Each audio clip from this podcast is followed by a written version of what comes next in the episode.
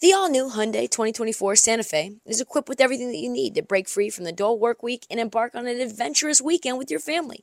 The all new Hyundai Santa Fe's features, like available H track all wheel drive, standard third row seating, available dual wireless charging pads, ensure that you can take on any adventure. Available H track all wheel drive so you can take on the dirt trails and kick up some mud.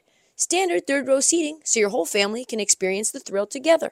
Available dual wireless charging pads so no one gets stuck in the great outdoors with a dead phone. I've been so pumped to take a couple of friends with our road bikes to some of the trails nearby, and now I can bring the entire crew, my dog, and all of our gear with that third row. Learn more about the new Hyundai Santa Fe at HyundaiUSA.com. Call 562-314-4603 for complete details. This episode is brought to you by Progressive Insurance. Whether you love true crime or comedy, celebrity interviews or news, you call the shots on what's in your podcast queue. And guess what? Now you can call them on your auto insurance too with the Name Your Price tool from Progressive. It works just the way it sounds. You tell Progressive how much you want to pay for car insurance, and they'll show you coverage options that fit your budget. Get your quote today at progressive.com to join the over 28 million drivers who trust Progressive. Progressive Casualty Insurance Company and Affiliates. Price and coverage match limited by state law. You're tuned in to Heat Check with Trista Crick. On this episode of the Heat Check, we've got a special interview with Joe Dellera of the Action Network. He joined us on BetMGM tonight, and he breaks down everything from the betting markets for the East and the West, talking about the MVP race. We had a lot of fun, so do me a favor, Nick, and drop that beat.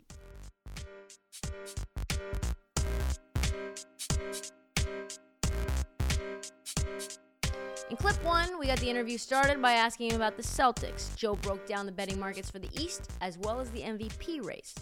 Would you take uh, the Sixers 10 to 1 to win the division? I actually think that it's a good bet right, right now. Um, I think that they're getting Maxey back, so that obviously is going to improve their depth or you know like his minutes have kind of been beginning to increase. And at that number it's a little bit long. They're only two games back in the loss column. And when you look at them in terms of adjusted net ratings and you know their defense has been exceptional and it keeps getting better. So they're only you know two games back in the loss column of boston.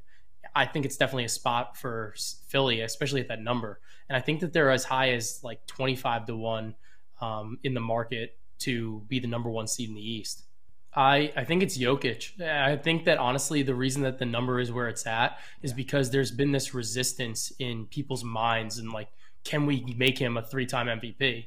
And you just keep seeing it over and over and over again. Like, he is incredible and he makes his teammates better. And he, they're on top of the West. Like, they're one of the best teams in the West, which we know is just stacked and he just continues to keep performing and he just takes it depends on the game. One game he'll have 20 rebounds another game he'll have like 18 assists another game he'll have 40 points. So he can do a little bit of everything and he makes his team a lot better. So i think that the, the value is right there with him. Yeah i think it's tough especially with kd just because you really don't know like he's been healthy he's been incredible off of these injuries but I, it's just hard for me to back a guy at his age um, and not that he's like an old guy, but like in NBA terms, it's tough yeah. to say like, all right, you're not going to miss any games. And you know Brooklyn, they're they're really hot right now, so you're kind of buying, I think, the top of the market a little bit. Um, and at seven to one, I don't know if I'm getting enough value there. As good as he's been, I think like if I really believe in KD and the Nets and what they're doing, you got to bet them to win the division. You want to bet them on like team type of things, uh, as opposed to the MVP market. Besides Boston, Joe, because obviously they're going through a slump, and we we all think they're going to be fine. Who else mm-hmm. do you think is is having a downturn right now? And you can't say Warriors either. That you think that there's actual value on in some some respect, whether that's the division, whether that's to come out of either conference, etc. Uh, I I think that the team that you know I'm really looking at that's a little bit surprising is the when we look at the Suns, right? So like I I don't I actually don't like I don't know if I like the Suns, but like I'm question I'm wondering about them. I think that there's enough, you know, slippage in the market that there's a little bit of value maybe at that 10 to 1 number to win the title just because they do have a piece in Jae Crowder that they are going to move. So that is going to turn into an asset in one way shape or form. So I do think that Phoenix has moves to make, but I don't know. I don't know necessarily if they're going to win, but I do think that you have some value there with Phoenix. They're the eight seed. They're twenty and nineteen, and you know Book, they've missed Booker for a significant portion of the season. They missed Chris Paul. I think when they get that whole team together, they could probably rise in the standings in the West, and they obviously have the pedigree. Like people are concerned with. In clip two, Joe breaks down the West and who he thinks is going to come out of the West and what he thinks about the Mavericks as a whole. Pay close attention to his thoughts on Christian Wood. I actually think the Pelicans could win the West. I think they're good. They're talented enough. I, I actually would bet them specifically to win the West as opposed to winning the title because I think that there's a lot of tough matchups for them coming out of the East in terms of the size that could come with you know Giannis, Embiid, etc. So I think in the West though, the one concern that I have with them is we haven't really seen how teams are going to adjust to Zion, especially in a playoff setting. So in the playoffs, you know, teams are going to throw different defensive schemes at them, which you don't necessarily see in the regular season. And we've seen a couple teams like experiment with things like throwing doubles at Zion and trying to force the ball out of his hands. But I do think that this team is really good, and we haven't really seen them healthy. Granted, nobody's ever really healthy in the NBA, but there have not been a lot of games with CJ, Ingram, and Zion all on the court at the same time. So I do think that their ceiling is high, and they have a lot of scoring options on that team. So I think they're really good. I think it's possible, honestly, just because Luka has been so good. Uh, but one of the things that's been notable, and it's Jason Kidd really did not want to insert Christian Wood in the starting lineup. And now that he has, this team has been significantly better. Those lineups with Christian Wood and Luka are some lineups in the Western Conference. They're scoring over like eight plus eight points per 100 possessions compared to their opponents, scoring like nearly 125 points per 100 possessions. So they're really, really good. And Luka trusts him which I think it matters. So when I was looking at some of the stats, uh, I just wrote an article about this on Monday, but Luka passes over 20% of the time to Christian Wood.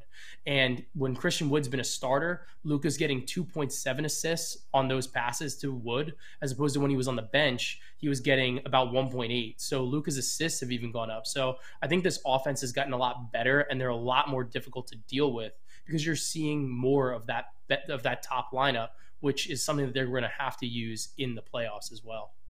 You ready? Showtime. On May 3rd, summer starts with The Fall Guy. Let's do it later. Let's drink a spicy margarita. Make some bad decisions. Yes.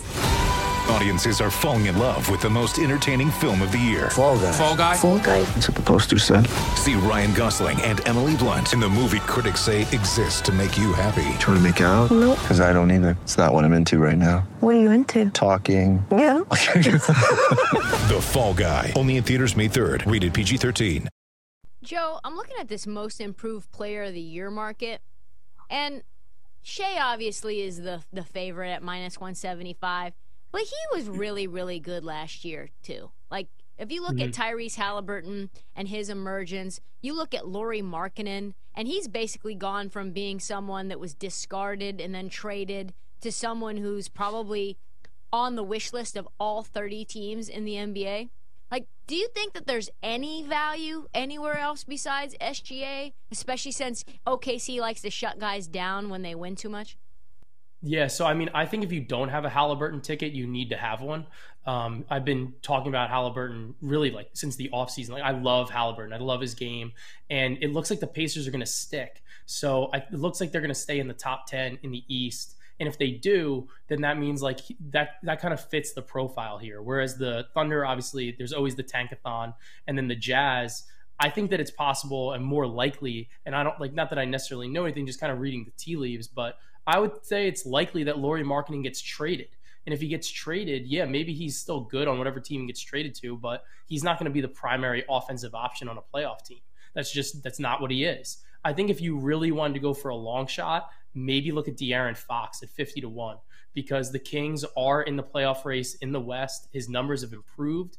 And it was kind of one of those trades where both Halliburton and Fox were given the ability to shine without the other, and they were both very good this season. So Fox has had a lot of you know talk about him. People like him; they think he's good, but he has improved, and he's maybe another name if you want a flyer on a long shot. In this clip, we get into Joe's thoughts about the Clippers and who he also thinks is the most disappointing team in the NBA this season. Buckle up, Minnesota fans. I may maybe use a big man. I think besides Zubac, just because you know he's fine, but like he gets cooked by these better these better centers, and I think that that would be tough for them if they're playing one of the Eastern Conference teams. I do think that they're very good, but it's just it's tough with them because it's like if they're healthy, yeah, sure, like they could beat anybody. But if they're not healthy, you know, it's like how many minutes, how many reps are they getting together? It's, it's tough. I, I think that they're very, very good. And I also have some preseason futures on them, uh, as I know you mentioned, but I think it's, it, it's, it's tough to back them in this spot. Uh, I think they're. I'm a little bit more wait and see with them. I'd rather lose a little bit of value on the number right now and just bet them pre playoffs if I think they're in a position to win. I mean, the Timberwolves are a dumpster yeah. fire right now. Like I that I thought that trade was maybe gonna work or like it might work a little bit, but even now the cat's out and you say like, all right, maybe the two bigs doesn't work. They're still not good. Like they are still really struggling. So the Timberwolves are 100%, I think, the team that's been most disappointing to me, just because the expectation was that they were going to be good. They were going to be a playoff team and they were going to have maybe a top 10 defense with Rudy Gobert. And they're just they just do not look like a team that is prepared for the season at all. And Anthony Edwards didn't really make a step forward. He's kind of played a little bit better the past couple weeks, but he did not take the leap that I think a lot of us expected him to make as well. We have about a minute, Joe. Just want to get your thoughts on, you know, just maybe some betting trends, either player props or totals, things that you think are kind of going unnoticed right now, taking advantage of team slumps, etc. Um, just in the market. Sure. So one of the things that I've been looking at lately, and it's something that I bet on tonight, I took Jokic over 11 and a half rebounds. And he's missed that number a lot like recently and on the season. But what I've been doing is I've been looking a little bit more at specific matchup data. So especially at the center position, it's a little bit easier to say like, okay, Jokic versus Plumlee, Jokic versus Zubac. And you can really look that up and say like, oh, like this guy really has performed well in this particular spot. So that's one of those trends that I think is more notable, especially with the big men, because the defensive schemes are, you know, it's it's big guy versus big guy. You know, are they going to switch? Are they going to drop? It's a little bit more straightforward, especially at the center position. So that's something that I've been looking at and something that I've been trying to take advantage of with some of the better centers like Jokic, Sabonis, etc. BetMGM tonight airs Monday through Friday, 7 p.m. to 11 p.m. Eastern. Available on demand on the Audacy app, also in podcast form. A million thanks to my co host for allowing me to use this clip. That is all that we have for the bonus episode of the Heat Check. Check back tomorrow for an all new episode, and do not forget to check out the feed for past episodes. And please follow us on the Heat Check across the NBA season. Please download, please subscribe, please follow, please rate, please review, please tell your friends, every single one of them. And follow us on social at the Heat Check, at this Heat Check, and Trista Crick on TikTok because the Heat Check never sleeps, even me at 12:30 a.m. on a Friday night.